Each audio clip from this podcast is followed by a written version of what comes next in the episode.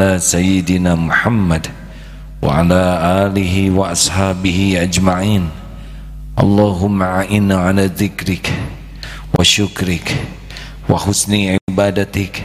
Allahumma inna nas'aluka ilman nafi'an.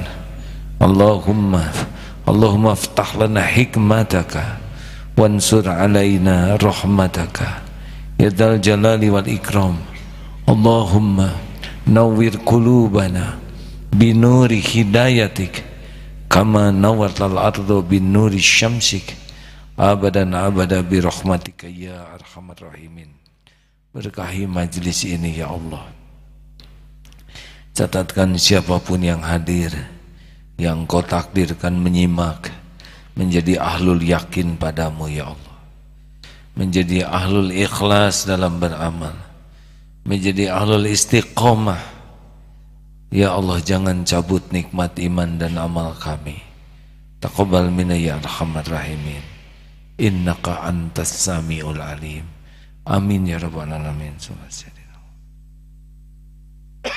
Apakah Allah Subhanahu wa taala menyaksikan pertemuan kita? Yakin hadirin? Apakah Allah mengetahui siapa diri kita yang sebenarnya? Adakah yang tersembunyi dari Allah yang Maha Melihat? Apakah Allah menyaksikan amal-amal kita? Apakah Allah tahu keikhlasan yang ada di hati kita? Apakah Allah yang maha menyaksikan, melihat setiap kita berbuat maksiat? Yakin? Allah tahukah aib yang kita sembunyikan? Hmm. Allah tahu kita banyak dosa hadirin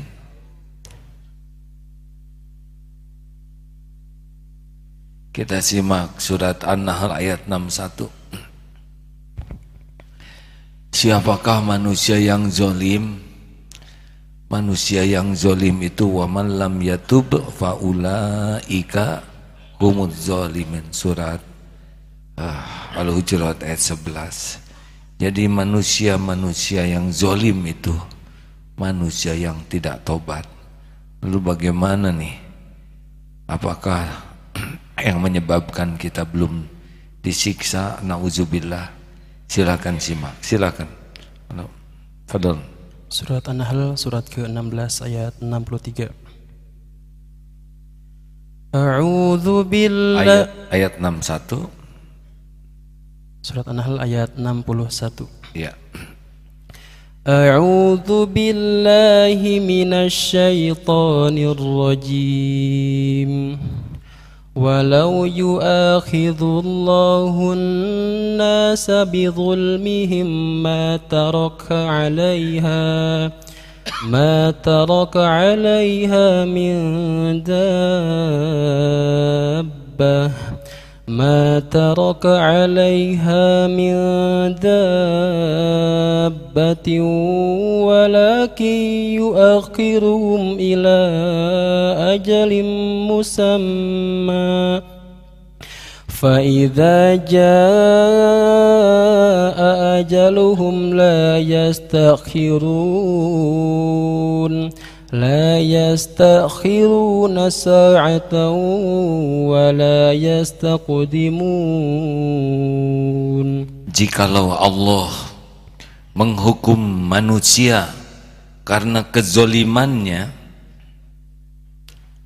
karena perbuatan zolim manusia niscaya tidak akan ditinggalkannya di muka bumi ini sesuatu pun dari makhluk yang melata tapi Allah menangguhkan mereka sampai pada waktu yang ditentukan. Dan apabila telah tiba saat yang ditentukan bagi mereka, tidaklah mereka dapat mengundurkannya walau sesaat pun dan tidak pula memajukannya, mendahulukannya. Jadi setiap perbuatan kita pasti disaksikan oleh Allah. Tapi Allah maha sabar. Walaupun kita bergelimang maksiat, dosa, tetap oleh Allah diurus, diberi makan, diberi pakaian, diberikan aneka rizki, ditutupi aib dan dosa kita. Orang-orang menyangka kita ini orang baik, orang soleh, padahal Allah tahu siapa kita.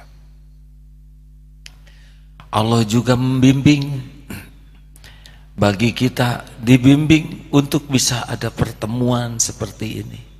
Sehingga kita tahu dosa kita kita tahu caranya bertobat dan kita pun bertobat. Dan sesudah itu Allah siapkan ampunan yang tiada bertepi. Ini ada sebuah hadis yang panjang wahai anak Adam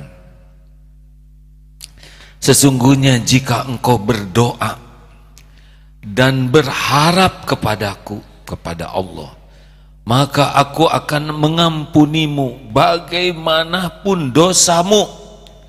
Dan aku tidak peduli. Wahai anak Adam seandainya dosa-dosamu sampai ke atas langit kemudian engkau meminta ampun kepadaku maka aku akan ampuni dirimu dan aku tidak peduli. Duhai anak Adam, seandainya dirimu datang kepadaku dengan membawa dosa kesalahan sebesar bumi, kemudian engkau mendatangiku dalam keadaan tidak berbuat syirik kepadaku, maka aku akan mendatangimu dengan ampunan sebesar bumi pula. Hadis riwayat At-Tirmizi. Ini hadis Hasan dan Al-Bani menghasankannya dalam hasil silah. As-Sahih nomor 127. Jadi luar biasa. Sudah bergelimang dosa manusia ini, kita ini. Sudah itu oleh Allah. Allah menyaksikan kita berbuat maksiat.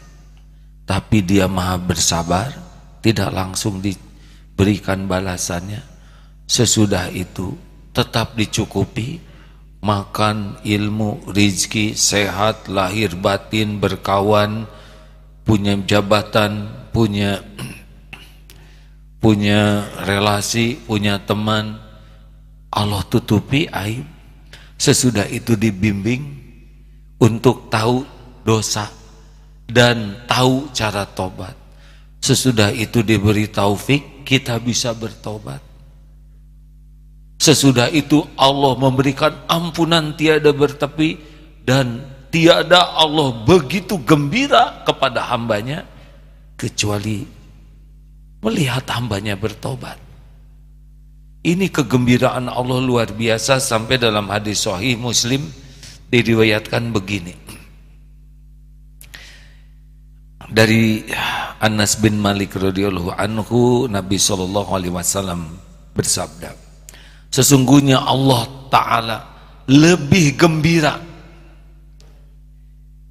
dengan taubatnya seorang hamba yang bertobat kepadanya daripada seseorang di antara kalian menaiki unta di sebuah padang pasir lalu untanya tiba-tiba hilang membawa semua perbekalannya, makanan dan minumannya, hingga dia berputus asa, kemudian mendatangi sebuah pohon dan berbaring di bawahnya dalam keadaan berputus asa dari untanya.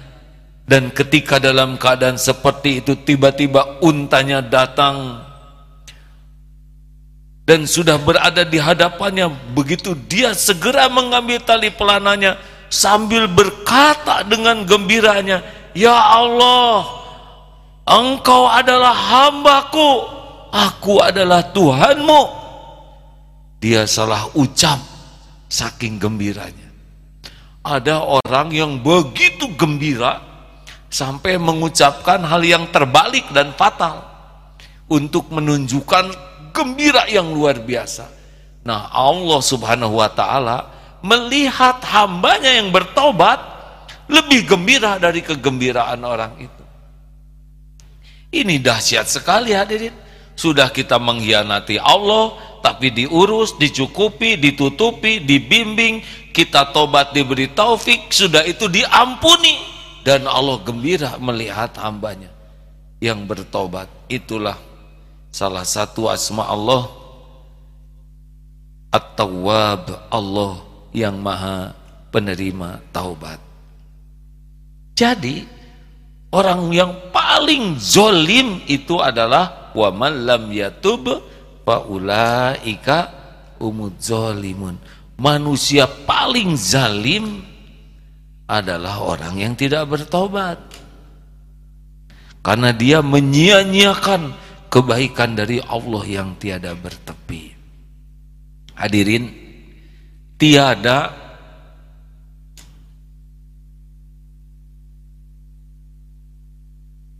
tiada yang lebih menyayangi kita. Dengar ini Tiada yang lebih menyayangi kita dari siapa pun juga selain Allah. Tiada yang lebih tahu semua masalah kita selain Allah. Dan tiada yang bisa menolong kita, tiada nih, selain Allah. Makanya kalau kita hidup tidak bertobat, kita zalim sekali, kita membinasakan diri. Jadi masalah terbesar dalam hidup kita sebetulnya bukan dosanya, tapi jawab hadirin, tapi tidak tobat. Setiap orang punya dosa selain Rasulullah. Kita berdosa. Tapi yang mengancam kita itu adalah tidak tobat. Makanya kalau orang sengsara, hina dan celaka sebetulnya bukan karena dosa-dosanya. Karena sebesar apa pun dosa, kalau dia taubat, dia akan bertemu dengan ampunan Allah yang maha pengampun yang luar biasa dahsyat. Hadirin jangan salah persepsi ya. Wah kalau gitu saya mau bikin maksiat kemudian tobat baru juga rencana dia mati hadirin. Maksiat belum tekad sudah Jangan coba-coba merencanakan maksiat. Karena boleh jadi kita mati mau maksiat atau mati sedang maksiat, belum sempat tobat. Ini penting saya sampaikan. Jangan sampai ah kalau tahu Allah pengampun mah. Sesuai malam ini maksiat, besok tobat, siang maksiat, sore tobat. Sok kalau mau nyoba, ya Eh jangan ya. Jangan, jangan, jangan, jangan. Tapi siapa tahu pas sedang maksiat ditutup pintu tobatnya. Mati dalam keadaan maksiat. Berapa banyak orang yang mati dalam keadaan maksiat. Jangan lupa ya, saya pernah menyimak dari Ibnu Umar semoga Allah ridho kepadanya. Orang akan kalau dia terus-menerus berbuat maksiat ada dua yang bakal terjadi. Satu, dibuka aibnya karena dia terus mengulang maksiat, maksiat dibuka. Zina, zina, zina, zina, zina. Tidak tobat-tobat dibuka oleh Allah. Mungkin pernah dengar itu ya. Seorang bapak yang suka berzina dengan remaja mahasiswi. Dia pesan di sebuah hotel, pas dia buka pintu kamar, "Heh, apa? Anaknya yang ada di sana. Loh, kamu kenapa di sini? Dipertemukan oleh Allah. Ternyata anaknya juga sama begitu. Ada juga ini seorang suami yang suka jajan, pas buka pesen ke ke mucikari, pas di istrinya Ini saya membaca di berita nasional. Ini tidak sulit bagi Allah mengatur seperti ini. Aib terbuka itu Allah yang membuka. Tidak ada yang jago menyembunyikan diri dari maksiat, tidak ada, tidak ada sama sekali. Orang tidak tahu maksiat kita tuh cuma satu sebabnya Allah masih nutupi. Tidak ada teknologi apa pun, tidak ada kecanggihan apa pun, relasi apa pun, penjagaan apa pun yang bisa mencegah Allah membuka aib kita. Kalau orang maksiat, maksiat, maksiat tidak tobat, Padahal Allah sudah memberikan ilmunya lewat ceramah, lewat khutbah Jumat, di rumah diingatkan, di kantor diingatkan, di kampus, tapi dia maksiat mat dibuka atau dimatikan dalam keadaan maksiat. Maaf kalau saya mengulangi cerita ini hanya mengingatkan saja supaya jangan menganggap remeh eh, ampunan Allah sehingga membuat rencana maksiat. Itu tuh ada bapak-bapak, saya ingat usianya 56 tahun, gak usah nyari yang usianya sama ya. Dia malam-malam keluar dari rumah jam 10 malam, dia jabatannya wakil ketua sebuah organisasi yang punya nuansa agama. Keluar dari rumah sampai di suatu tempat jam 11 terjadi kehebohan Rupanya si bapak ini nyari waria. Lalu berbuatlah dosa. Dan jam 11 dijemput oleh malaikat maut. Tidak bisa lari, yang lari warianya. Ngejengkang tuh di semak-semak. Aib pasti bukan sekali itu Biasanya orang dimatikan dalam maksiat karena berulang-ulang Allah saksikan maksiat lagi, maksiat lagi. Pada sudah dengar yang mengingatkan di kantor, di rumah, di lingkungan, di masjid. Tapi maksiat, maksiat, sah. Hati-hatilah. Makanya hidup kita ini sangat-sangat terancam oleh keburukan kita sendiri. Kita dihargai orang lain itu cuma satu sebabnya hadirin. Karena apa? Allah masih menutupi aib, dosa, maksiat, kejelekan, kekurangan kita. Lah ini pada mau duduk sebelahan begini karena tidak tahu. Lalu kenapa saudara jauh-jauh ribuan orang mau datang ke sini? Tahu sebabnya? Karena Allah yang maha tahu masih menutupi dosa-dosa, aib-aib, kekurangan, kesalahan Abdullah Gimnastiar. Itu sebabnya syariatnya. Kalau ditutupi tidak usah dibuka oleh kita. Tapi kita jangan terjebak oleh penghormatan orang. Dihormati, disalami, dipuji, ah kita harus sadar ini tutup Allah. Tugas kita adalah segera tobat. Bagaimana kalau aib kita dibuka? Tidak bahaya aib kita dibuka. Yang bahaya itu aib kita tidak diampuni oleh Allah. Celakanya kita lebih takut aib kita diketahui orang daripada takut dosa kita tidak diampuni Allah. Kalau kita dibuka aib paling sedikit oleh Allah tuh. Dan Allah juga udah tahu kalau dibuka semuanya hancur-hancuran. Dibuka sedikit. Kenapa Allah membuka aib kita sedikit? Ya supaya ada trigger untuk tobat. Supaya kita sadar lebih banyak yang Allah tutupi. Harusnya lebih sungguh-sungguh tobat.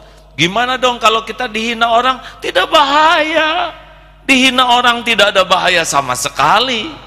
Yang bahaya itu cuma satu, apa? Dimurkai oleh Allah Subhanahu wa taala. Orang menghina ya paling ngomong aja, "Hi, kamu sih banyak dosa." Itu bukan menghina. Itu fakta, benar? Dan penghinaan orang kepada kita juga tidak ada apa-apanya dibanding kehinaan kita yang sesungguhnya. Pertanyaannya, kenapa orang tidak tobat? Satu, orang yang tidak bisa tobat itu biasanya orang yang ujub, yang merasa diri sudah soleh, sudah baik, sudah benar.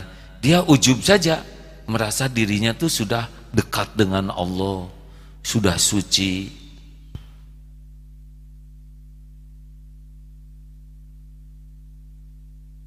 Orang yang ujub tidak bisa tobat. Karena dia tidak menemukan dosa-dosa menurut dia. Celakanya orang yang ujub ini kalau dikasih tahu marah. Cik atau tobat. Dosa saya apa? Nah itu. Padahal itu dia dosanya. Tidak tahu dosanya sendiri. Ah saya tidak boleh cerita yang sakit ini. Ceritakan jangan. Saya belum punya cerita yang lain ini. Ini orang yang tidak tahu dirinya. Jadi datang ke dokter sambil malu-malu. Sakit apa bu? Saya malu dok. Ya kalau malu saya tidak tahu ngobatinya apa. Saya itu dok sering kentut, sering buang angin. Tapi buang angin saya tuh kalau di HP tipenya silent. Memang ada getar dikit. Tidak bunyi dok. Dan juga tidak bau. Dokter teh senyum. Maaf ya dok. Selama saya konsultasi dengan dokter saja sebetulnya saya sudah tiga kali kentut dok tapi tidak kedengarkan tidak bau kan dokter senyum Langsung dokter menulis resep. Ini hadirin e, cerita ya, jangan bayangkan dokter betulan kejadian betulan. Seminggu lagi datang, seminggu lagi datang, agak cemberut. Dokter ini gimana? Ngasih obat apa kepada saya? Memangnya kenapa bu? Kenapa sekarang kentut saya jadi terdengar? jadi bunyi dan jadi bau ya itu obat THT ternyata hadirin untuk ngobatin telinga dan hidung ini memang dalam ya hadirin ya tidak semua bisa mencerna memerlukan kuota lebih dan ngerti tidak deh ada emang nggak jangan-jangan nggak kedengar juga nih Jadi dia ternyata masalahnya tuh pada telinga dan hidungnya. Dokter mah jelas mendengar letupan-letupan jernih dan tercium mabeknya. Nah bahayanya orang yang tidak sadar diri seperti itu. Mengerti sahabat-sahabat? Jadi orang-orang yang tidak menyadari diri dia sumber masalah. Tapi dia tidak merasa itu masalah. Ujub namanya. Kenapa ujub? Bisa karena ilmunya ujub, bisa karena ibadahnya, bisa karena dihormati orang lain. Kalau dia ustad karena banyak jamaah, tuh jamaah banyak yang datang ujub. Kalau saya salah, orang tidak datang. Oh, gangster aja banyak pendukungnya, ya. Itu Orang-orang ahli maksiat juga banyak yang mendukungnya. Ada juga takabur. Orang yang takabur ini bedanya dengan ujub. Kalau ujub tuh dirinya yang merasa, kalau takabur itu sudah menganggap remeh orang lain. Tapi biasanya kalau sudah ujub, nempel takabur. Seperti iblis, tidak bisa taubat karena dia melihat kebenaran tuh dia dustakan. Orang yang takabur itu batorul haq wa ghamtun nas. Dia itu mendustakan kebenaran dan menganggap remeh orang lain. Jadi kalau orang sudah sombong, yang benar cuma dirinya. Makanya kalau dikoreksi tidak terima dan tidak bisa tobat. Ada lagi orang yang tidak bisa tobat, seorang pendengki. Karena pendengki itu pikirannya hanya mikirin orang lain. SMS susah melihat orang senang, senang melihat orang susah. Terus saja dia tidak pernah bisa melihat siapa dirinya karena kepuasannya adalah melihat orang lain menderita dan penderitaannya adalah melihat orang lain senang. Dan ada satu lagi yang tidak akan bisa tobat, yaitu yang merasa dirinya itu korban. Contoh begini, hilang dompet. Saya kecopetan, itu copet kurang ajar. Copet itu luar biasa sekali jahatnya, liciknya. Terus copet, copet, copet. Padahal hilang dompet itu terjadi dengan izin Allah untuk mengingatkan dia yang jarang bayar zakat, jarang sedekah, nahan gaji orang. Tetapi karena orientasinya dia korban keburukan, maka dia tidak bisa menemukan kenapa dia kehilangan dompet. Jadi orang-orang yang orientasinya merasa dianiaya, maka sibuk saja memikirkan orang yang menganiaya. Padahal wa iyam saskal uh, bagaimana surat An-Nisa 79 Ma asabaka min hasanatin faminallah wa ma asabaka min sayiatin famin nafsik Kebaikan datang dari Allah, keburukan yang menimpa itu dari dirinya sendiri. Nah, orang yang selalu merasa dirinya sebagai korban itu tidak bisa tobat.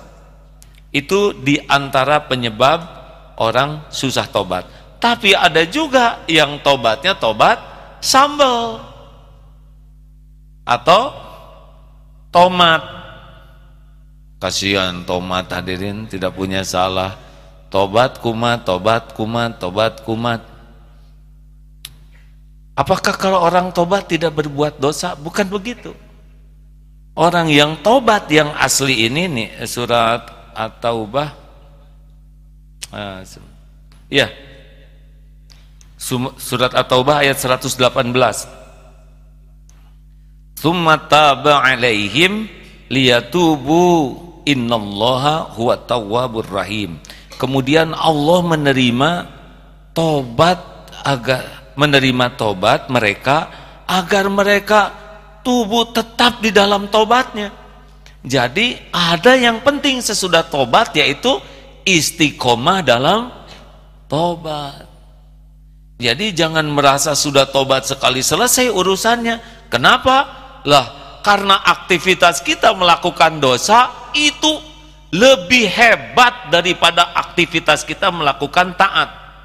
Bahkan dalam taat juga itu ada dosa. Benar? Dalam taat saja itu bisa ada dosa. Apalagi dalam dosa. Dalam nganggur aja kita bisa dosa tuh diam, gak ada kerjaan. Hmm, hmm, hmm. Nyong, monyong, monyong, monyong. Apa itu? Itu kan dicatat semua oleh malaikat. Kenapa jadi marah ronyong gini? Bangun tidur aja bisa jadi dosa. Ah, eh hirup tani kieu kieu teuing kufur nikmat. Sebel pisan orang ningali tetangga teh sedosa. Lihat ke TV ya, bibir tebal nyanyi, ngaca dong. Menghina ciptaan Allah lihat air ya cuman setengahnya kufur nikmat bangun saja tuh dari mulai bunyi itu sampai menjelang makan bisa banyak dosa. Ini pengajian ke sini kira-kira banyak dosa tidak? Eh betul? Kenapa menjiwai sekali? Nanti pulang dari sini ya ceritanya udah tobat nanti. Tuh dari di situ aja berang nungguan ya. Enggak jelas siapa yang ditunggunya. Lihat yang nyebrang, oh neng itu saya bantu. Eh pura-pura. Hadirin coba ya. Dari mata saja kita sudah sering kali berzina. Dari bangun sampai malam kalau satu kali mata melihat dosa dicatat berapa banyak. Dan kita jarang sekali memohonkan ampunan atas dosa mata ini. Betul? Telinga. Kita sering menikmati mendengar aib orang lain. Gibah itu sepasang. Yang bicara dan yang dengar kalau hatinya mengiyakan itu sama dosanya. Eh, gak nyangka ya. Dia tuh padahal pakai jilbab loh. Tapi udah pelit, koret, kedekut, buntut kasir, cap jahe. Padahal dia jilbabnya besar. Kenapa kelakuannya ngaco kayak gitu? Mungkin dia sih eh, itu jilbabnya itu pinjem ya. Kata, mm -mm. jadi tuh. Loh kan logibah itu kan definisinya mengatakan sesuatu tentang saudara kita seseorang yang kalau dia mendengar dia tidak suka gibah itu hukumnya haram dan dosanya ayuhibbu ahadukum ayyakula lahma akhiki maitan fakaritumu al-ayah sukakah engkau memakan daging mayat saudaramu yang sudah mati jadi penggibah itu memakan bangkai dan mayat saudara. Coba itu. Makan bangkai saja sudah haram. Ini saudara yang meninggal, saking menjijikannya. Dan yang mendengar, hmm, hmm, hmm, hmm jadi. Gak usah ikut ngomong. Dah. Kalau dia ngomong sendiri sama pohon, berhenti itu gibahnya, ya enggak?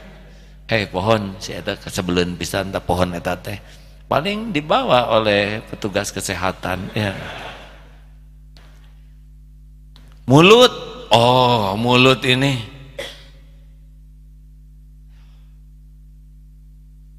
di antara semua anggota badan yang paling menjerumuskan ke neraka itu dua. Apa yang ada di antara dua rahang dan ada di antara dua kaki lidah dan kemaluan. Paling besar penghuni neraka itu karena lidah dan karena farjinya. Nyaris tiap ngobrol tuh jadi dosa. Kalau tidak hati-hati. Datang tamu, hmm, berapa kintal sekarang? Nyebut kintal ke teman yang kintal itu kan karung hadirin. Hidung kutil, dosa ya. Ngomong itu tidak mudah. Makanya sungguh mengagumkan orang-orang yang senang sekali ngobrol tanpa niat, tujuan yang jelas, tanpa takut dilihat Allah. Kalau ngobrol itu ada dilebih-lebihkan, ada bohong, ada ditambah-tambah, ada dikurang-kurang, benar? Ada uh, ngarang, ada apalagi ujubnya, ada sombongnya, ada mencela, ada meng mengejek, ada menggibah, ada fitnah. Itu ngobrol 10 menit tuh, uh, bisa ria, sum'ah, cerita amal, bisa hilang tuh. Habis tawaf sejam di lantai atas sejam 10 menit. Itemnya belum hilang, pahalanya udah hilang. Alhamdulillah. saya baru selesai tawaf satu jam setengah bohong itu dibonusin 20 menit sendiri tawaf yang kesembilan kalinya siapa yang nanya nggak ada yang nanya nggak ada yang mau tahu hilang tuh capeknya belum hilang itemnya belum hilang gara-gara ngobrol lihat gambar Ka'bah ini alhamdulillah nih saya pernah eh, sholat di sini. Waktu saya umroh ketiga kalinya di sini nih ya. Ada yang nanya. Tiga-tiganya bisa hilang tuh. Hadirin hati-hati ngobrol. Bukan tidak boleh ngobrol. Pulang dari sini tes sarpi Nulis tong loba omong manesia. Ah. Sekarang ini diganti ini, ya kan? Makanya al muslimu man salim al muslimuna min lisanihi wa yadi. Tangan ini kalau dulu mungkin gangguan tangan, tapi sekarang gangguan tangan terbesar jempol. Sen broadcast itu hadirin dengan sekali pijit fitnah bisa nyebar ke mana-mana dan nggak tahu bagaimana tobatnya itu ngejar dosa yang tersebar lalu di forward lagi ke yang lain. Aduh nauzubillah. Hati-hati. Makanya sebaiknya kalau ngobrol tuh harus yakin sekali. Ada malaikat majal fiju min qaulin illa ladaihi raqibun atid. Ada malaikat yang selalu menulis di kanan dan di kiri kita. Juga Allah maha mendengar. Dan setiap ucapan ini yang diajak ngomong mungkin lupa, kita lupa, Allah tidak akan lupa. Hati-hati, yang paling aman, faliyakul khairan, auliasmut. Tapi kalau sudah bicara, segera tutup dengan doa. Bagaimana doanya? Allahumma barik lana Cuma doa makan hadirin masa udah ngobrol makan. Subhanakallahumma wa bihamdika asyhadu alla ilaha illa anta astagfiruka wa atubu ilaik. Cepat tutup. Belum lagi dosa-dosa lain ya. HP itu bisa gudang dosa tuh. HP itu bisa gudang dosa kalau tidak disiplin. Oh, dosa, dosa, dosa. Kalau satu dosa seperti satu tinta menutup hati, terus makin hati, makin hari makin tertutup. Kalau sudah tertutup, sudah pasti itu gelisah. Dan kalau sudah gelisah, susah lihat apa-apa. Lihat jalan keluar tuh tidak terlihat. Naik mobil, terus diberikan kotoran, kacanya, pasti stres yang di dalamnya dan dia tidak akan bisa menemukan jalan walaupun jalan ada bukan karena tidak ada jalan karena tertutup jalan rizki, jalan jodoh, jalan kesehatan, kesembuhan ketutup. Karena dosanya. Nah kalau cuma sekali wek, begitu. Tapi nyebrotnya tiap saat tidak efektif. Maka satu amalan yang penting kita lakukan adalah istiqomah memohon ampunan kepada Allah. Dalilnya man istighfar. Man istighfar. Dan barang siapa yang banyak istighfar. Dalam hadis lain man lazimal istighfar yang melazimkan membiasakan meminta ampun ja'alallahu lahu min kulli hamin farajan wa min kulli doikin makhrajan wa rozaqahu min haitsu la yahtasib. Akan dilapangkan dari pedih, sakit hati, nyesek, pilu, nelangsa, apa aja suasana hati yang menderita teh? Apa? Kecewa, perih, nyesek, luka, robek, kesuat-suat. Pokoknya ya, tuala kaya lu. Ada badan sehat, seger. Kalau ini remek, remek tuh hadirin. dilapangkan oleh Allah. Kenapa? Iya kan Allah tahu kita menyesali dosa. Allah tahu kita meminta ampunan kepada Allah. Allah tahu ini hadirin. Tapi nanti ada syaratnya ya. Kenapa kok orang tidak bisa istiqomah dalam tobatnya? Kenapa kita jadi tobat kumat tobat kumat? Nah, penyebabnya diberi jalan keluar waruzaku ya, tadi gimana lazim istighfar jalan wa min kulli hammin farajan wa min kulli doikin makhrajan. Nanti kelihatan jalan tuh ada. Jalan rizki, jalan kesembuhan, jalan kesehatan, jalan perjodohan, jalan punya anak. Apa pun urusan kita tidak ada yang lebih tahu selain Allah dan tidak ada yang bisa menyelesaikan urusan kita selain Allah wa yuridka bi khairin fala ghadal li Kalau Allah menghendaki kebaikan tidak ada yang bisa menolaknya. Dan itu di antara gerbangnya adalah istighfar, memohon ampunan. Dan yang ketiga, kalau kita istiqomah, istighfar, memohon ampunan, warozaqahu min haitsu la yahtasib. Dan Allah berikan pertolongan, rizki, aneka karunia dari tempat yang tidak diduga-duga. Hadirin kalau ngedenger rizki itu jangan langsung uang, terlalu kelihatan tidak punya uangnya. Ya, terlalu kelihatan bokehnya itu.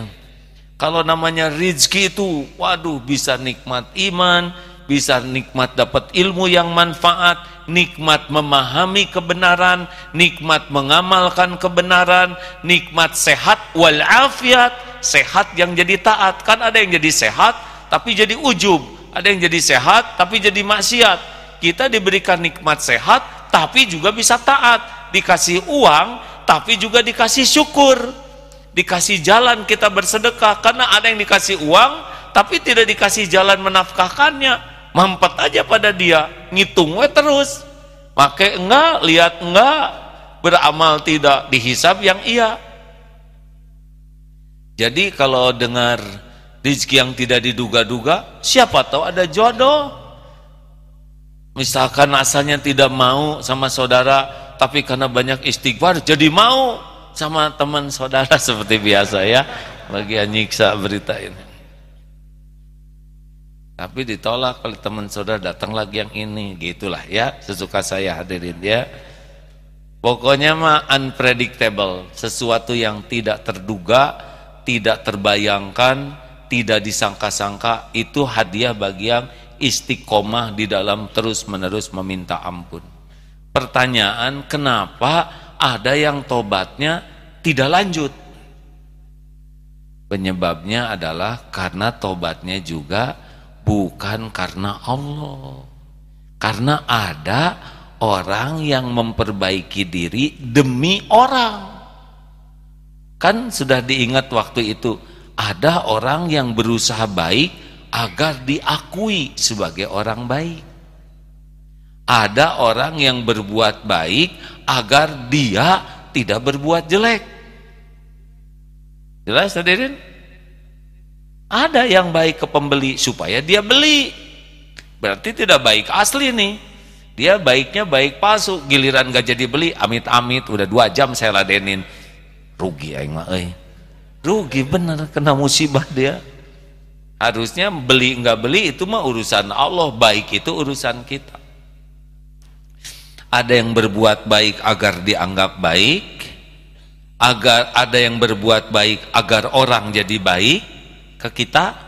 Ada yang berbuat baik agar orang tidak berbuat jelek. Ada juga yang berbuat baik untuk menjerat orang lain supaya hutang budi kepadanya. Semuanya ini tidak ikhlas. Pernah ada ibu-ibu dulu dibawa suaminya untuk mesantren di sini dua minggu. Terus nangis, Aa, saya ini sudah berubah, saya sudah tobat, tapi suami saya tidak percaya. Saya kecewa, padahal saya sudah sholat, sudah tahajud, sudah mengikuti keinginannya saya di sini di pesantren. Saya ingat tuh ibu itu. Tapi kata suami saya belum, kamu belum berubah. Padahal saya sudah berubah. Menurut Aa bagaimana? Belum. Ya, apa mihak terus ke lelaki? Ya, bukan begitu. Karena ciri orang yang tobat itu, dengar hadirin, tidak pernah merasa selesai tobatnya. Kalau orang yang tobatnya betul karena Allah, oleh Allah akan dibukakan lebih banyak lagi hal-hal yang membuat dia jadi tobat terus-menerus. Mungkin pertama dibuka oleh Allah dosa besar. Waduh ampun ya Allah. Kerasa. Habis dosa ini dosa sedang yang tadinya tidak dianggap bahaya. Tapi karena tobat ini oleh sudah hapus dosa besar. Dosa sedang. Lama-lama sesudah dosa sedang di dosa-dosa kecil. Astagfirullah. Tadi kenapa saya pakai sinis? aduh astagfirullah kenapa saya celetak-celetuk mulai yang kecil-kecil nanti tobat lagi tadi ada pengemis kenapa saya cuma ngasih seribu Padahal dia pasti lagi kekurangan. Astagfirullah. Masuk ke toilet umum, belecet aja nggak. Karena ada tulisan dari 2000 jadi 3000. Jadi dia pas ngantuk tuh yang jaga toiletnya gini, set aja. Kenapa saudara ketawa, ha? Nah, saya jadi suudon. Kelihatannya sudah pernah melakukan hal yang sama ya. Atulah hadirin. Astagfirullah. Saya sudah pakai toiletnya. Tapi kan yang lain bayar. Iya tapi yang berak kamu ya nggak. Astagfirullah, astagfirullah. Udah keburu pergi. Kita nggak ngasih. Itu masih hak orang lain. Tapi lama-lama ada juga yang kita lalai. Aduh saya kehilangan tahajud. Astagfirullah. Tidak dosa itu ya tapi kehilangan sholat sunnah astagfirullah hari ini tidak satu juz. Ya Allah ampun ampun. Kehilangan amal saja tobat. Terus sampai hal-hal bahkan dia nanti akan tobat atas tobat-tobatnya yang tidak tobat. Bingung kan? Saya juga rada bingung. Jadi gini hadirin. Oke tenang. Kita mentaubati tobat kita astagfirullah baru saya istighfar tapi saya melakukan lagi astagfirullah. Nah jadi tobat kita pun kita tobati karena kita merasa mengkhianati tobat kita yang tadi. Nah sedangkan dosa kesalahan itu pasti ada terus dalam hidup kita. Jadi masalah kita adalah kita tidak istiqomah dalam tobat. Dosanya bertambah terus, tapi tobatnya cuma sesekali saja. Dan kadang-kadang merasa sudah. Kenapa? Karena kita bertobat tidak ikhlas. Lebih karena ingin dinilai makhluk, diakui makhluk, ada balasan dari makhluk.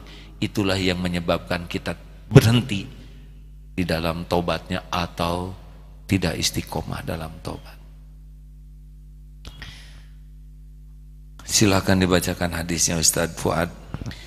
Bismillahirrahmanirrahim. Qala an-nabiy sallallahu alaihi wasallam, "Ya ayyuhan nas tubu ila fa inni atubu fil yaumi ilaihi mi'ata marrah." Nabi sallallahu alaihi wasallam dalam hadis yang diriwayatkan oleh Imam Muslim beliau bersabda, "Wahai sekalian manusia, bertaubatlah kepada Allah." Karena sesungguhnya aku bertaubat kepadanya dalam sehari sebanyak seratus kali. Dari Aisyah radhiyallahu anha beliau bersabda, Rasulullah sallallahu alaihi wasallam terbiasa salat sehingga kakinya pecah-pecah. Kemudian aku mengatakan kepada beliau, "Wahai Rasulullah, mengapa engkau melakukan hal ini padahal engkau telah diampuni dosa-dosa oleh Allah baik yang lalu ataupun yang akan datang?" Lalu Rasulullah sallallahu alaihi wasallam bersabda, "Afala uhibbu an akuna 'abdan syakura?" Tidakkah engkau senang kalau aku ini menjadi hamba yang pandai bersyukur? Masya Allah Rasulullah Sallallahu Alaihi Wasallam tanpa dosa seratus kali Beliau maksum Bagaimana mungkin kita yang setiap saat Setiap bergerak setiap ketemu orang bahkan dalam kesendirian pun kita berbuat dosa seharusnya memang kita tahu sumber masalah kita selain dari dosa yang kita lakukan tapi yang paling jadi masalah adalah kita tidak bertobat tidak bersungguh-sungguh taubat itulah sumber kita tidak bahagia sumber kita menjadi hina dan sumber kita menjadi celaka dunia akhirat Wa man lam yatub fa ulaika humudz. Satu lagi ya. Mudah-mudahan ada hikmah dan manfaatnya hadirin sekalian. Ada lagi Ustaz? Ada. Dari Abdullah As-Sunabi bahwasanya beliau berkata, sesungguhnya Rasulullah sallallahu alaihi wasallam bersabda, apabila seorang hamba Allah yang beriman berwudu Lalu ia berkumur-kumur maka keluar dosa-dosa dari mulutnya Apabila ia menghirup air ke dalam hidung dan menghembuskannya Maka keluarlah dosa-dosa dari hidungnya Apabila ia membasuh wajahnya maka keluarlah dosa-dosa dari wajahnya Sehingga keluar dari bawah kelopak matanya Apabila ia membasuh kedua tangannya, maka keluarlah dosa-dosa dari kedua tangannya. Apabila ia mengusap kepalanya, maka keluarlah dosa-dosa dari kepalanya sehingga keluar dari kedua telinganya. Dan apabila ia membasuh kedua kakinya, maka keluarlah dosa-dosa dari kedua kakinya sehingga keluar dari bawah kuku-kuku jari kakinya Kemudian jadilah perjalanannya menuju ke masjid dan salatnya sebagai tambahan kafarah penghapus penggugur dosa baginya. Hadis riwayat Imam An-Nasai. Memperbanyak wudu yang dicontohkan dengan benar bisa menggugurkan dosa. Memperbanyak sodako juga memper, menggugurkan dosa dan memperbanyak amal kebaikan itu bisa menutupi keburukan, kesalahan. Sholat itu seperti mandi di depannya ada sungai lima kali sehari. Kalau sholatnya khusyuk itu menggugurkan dosa.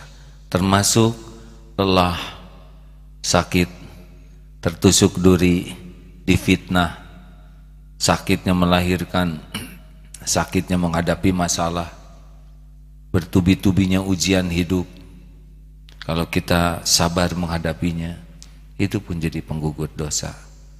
Allah terus menggugurkan dosa kita dengan berbagai kesulitan, kepahitan. Agar ketika kita meninggal nanti, tidak ada lagi dosa yang kita bawa. Agar tidak lebih banyak kepahitan, digugurkan oleh kepahitan, maka gugurkanlah dengan berbanyak taubat. Aa ingat nasihat guru pada waktu dulu ujian sedang berat-beratnya. Menghadapi ujian itu kuncinya adalah air mata tobat. Semakin deras air mata tobat, penyesalan, menghibah ampunan, berhenti dari maksiat, dan hijrah untuk berbuat kebaikan, semakin diringankan oleh Allah masalahnya. Allah menginginkan kita bersih. Kalau kita kurang tobat, maka jangan heran banyak kepahitan yang menimpa kita. Mudah-mudahan istiqomah bertobat bisa membuat kita benar-benar bahagia, mulia dan selamat dunia dan akhirat. Amin ya rabbal alamin. Terima kasih hadirin sekalian. Kita akan berwakaf. Mudah-mudahan wakaf ini akan mempertemukan kita di sorga. Karena setiap wakaf akan mengalir pahala yang tiada terputus sampai yaumal kiamah. Jangan pernah ragu-ragu, Allah maha melihat, maha menghitung, dan maha menyempurnakan balasannya. Mari kita berwakaf sambil membaca ayat-ayat Quran bersama-sama. Al-Fatihah. أعوذ بالله من الشيطان الرجيم. بسم الله الرحمن الرحيم. الحمد لله رب العالمين. الرحمن الرحيم. مالك يوم الدين. إياك نعبد وإياك نستعين. اهدنا الصراط المستقيم. صراط الذين أنعمت عليهم. غير المغضوب عليهم ولا الضالين.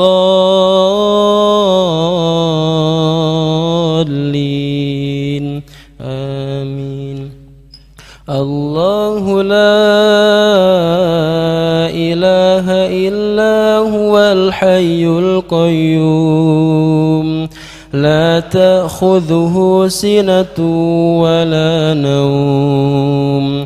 له ما في السماوات وما في الأرض. من ذا الذي يشفع عنده إلا بإذنه. يعلم ما بين أيديهم وما خلفهم ولا يحيطون بشيء من علمه إلا بما شاء. وسع كرسيه السماوات والأرض ولا يؤوده حفظهما وهو العلي العظيم. بسم الله الرحمن الرحيم. قل هو الله أحد الله الصمد لم يلد ولم يولد ولم يكن له كفوا أحد. بسم الله الرحمن الرحيم. قل أعوذ برب الفلق من شر ما خلق ومن شر غاسق إذا وقب ومن شر النفاثات في العقد ومن شر حاسد إذا حسد. بسم الله الرحمن الرحيم. قل أعوذ برب الناس ملك الناس إله الناس شر الوسواس الخناس الذي يوسوس في صدور الناس من الجنة والناس Hadirin, mari sejenak tundukkan hati. Allah Maha Baik dialah yang mengatur pertemuan ini terjadi. Padahal Allah tahu persis kedurhakaan kita. Allah menyaksikan dosa yang terang-terangan, yang sembunyi-sembunyi. Allah juga melihat dosa yang sengaja kita lakukan, padahal tahu itu dosa. Allah menyaksikan kita berulang-ulang berbuat maksiat. Tapi Allah masih menutup-nutupi sehingga orang-orang terdekat dengan kita pun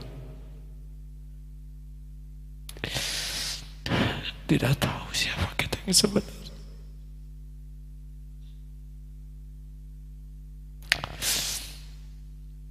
Apa yang kurang karunia Allah?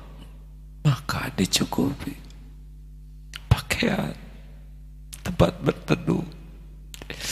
Padahal hari-hari kita hari-hari yang penuh pengkhianatan kepada Allah. Bahkan nikmat yang Allah berikan pun kita gunakan untuk berbuat maksiat.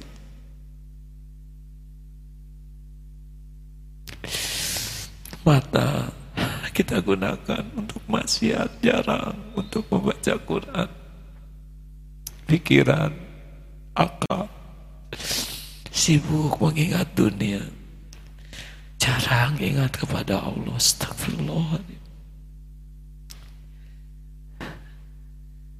telinga mana kita mendengar asma Allah dari 24 jam sehari kening sujud pun hanya pura-pura. Allah tahu saat kita bersujud pun tidak ingat kepadanya. Astagfirullah. Hadirin Tubuh ini suatu saat akan bersaksi. Astagfirullah. Allahumma salli ala sayyidina Marilah kita beristighfar hadirin masing-masing dengan tulus sambil buka dengan jujur lembaran-lembaran kelam. Mintalah ampun kepada Allah. Astagfirullahaladzim. Ya Allah. Astagfirullahaladzim. Astagfirullah. Jujurlah hadirin, bukalah lembaran-lembaran hitam. yang selama ini kita sembunyikan siang dan malam istighfar yang masa lalunya hitam astagfirullah. Astagfirullahaladzim. Istighfar hadirin Yang selama ini punya Tuhan yang lain Selain Allah. Yang menuhankan dunia Menuhankan nafsu Menuhankan pujian orang. Istighfar yang hidupnya musyrik. Astagfirullah. Istighfar yang munafik. Astagfirullah Yang beda di depan dengan di belakang. Hanya sibuk membagus-bagus topeng.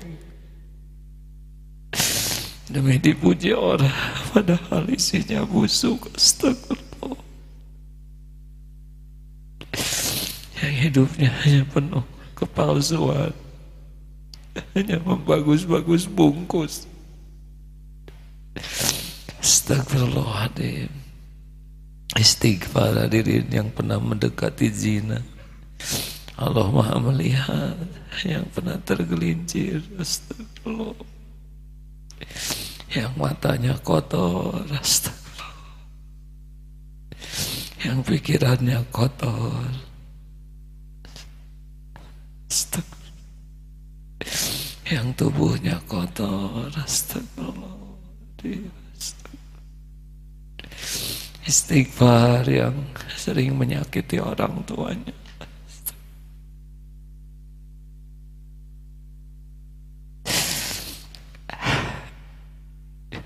Yang air susu di batas air tua. Yang jarang tersenyum tulus kepada orang tua. yang jarang membahagiakan ibu bapaknya. Apalagi yang telah wafat orang tuanya yang jarang mendoakan astagfirullah. Astagfirullah. Rabbik firli wali walidayya warhamhuma kama rabbayani sagir. Rabbik firli waliwalidayya warhamhuma kama rabbayani saghir Rabbikfirli waliwalidayya warhamhuma kama rabbayani saghir Istighfar hadirin yang pernah memakan harta haram, minuman haram, makanan haram. Yang mengambil hak orang lain, yang menahan hak orang lain. Astagfirullah nanti yang pernah menyakiti kaum doafa, menyakiti orang-orang yang berbuat baik. Istighfar yang pernah menghina para ulama. Yang pernah berbuat zalim kepada orang yang berbuat baik kepada kita.